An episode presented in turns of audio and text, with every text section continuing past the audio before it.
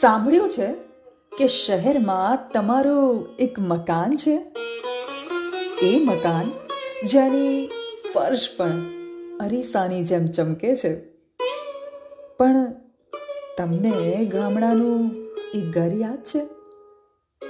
જ્યાં રહેતી હતી ઘરડી દાદી, જ્યાં વીત્યું બાળપણ જ્યાં યાદો છે ઉનાળાની, રજાઓની, એ ગલીઓ, એ ધૂળિયા રસ્તા, એ માટીની મહેક, એ તળાવનો કાંઠો, એ ઘર જે જીવંત હતું.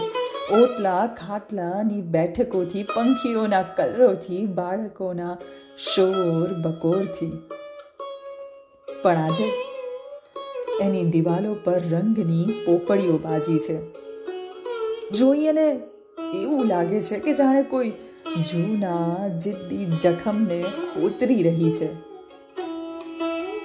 અનિયંત્રિત રીતે ઉગી નીકળ્યા છે ફૂલના વેલાઓ.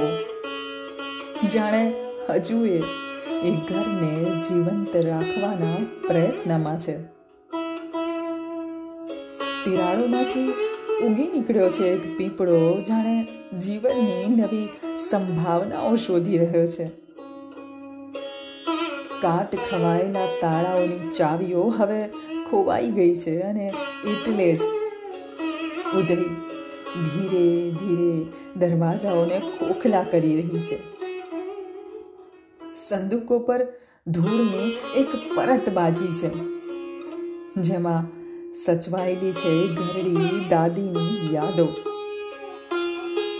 હવે નથી. ત્યાં માટીની મહેક નથી. ચૂલાનો સ્વાદ કે કડવા લીમડાનો મીઠો છાયડો.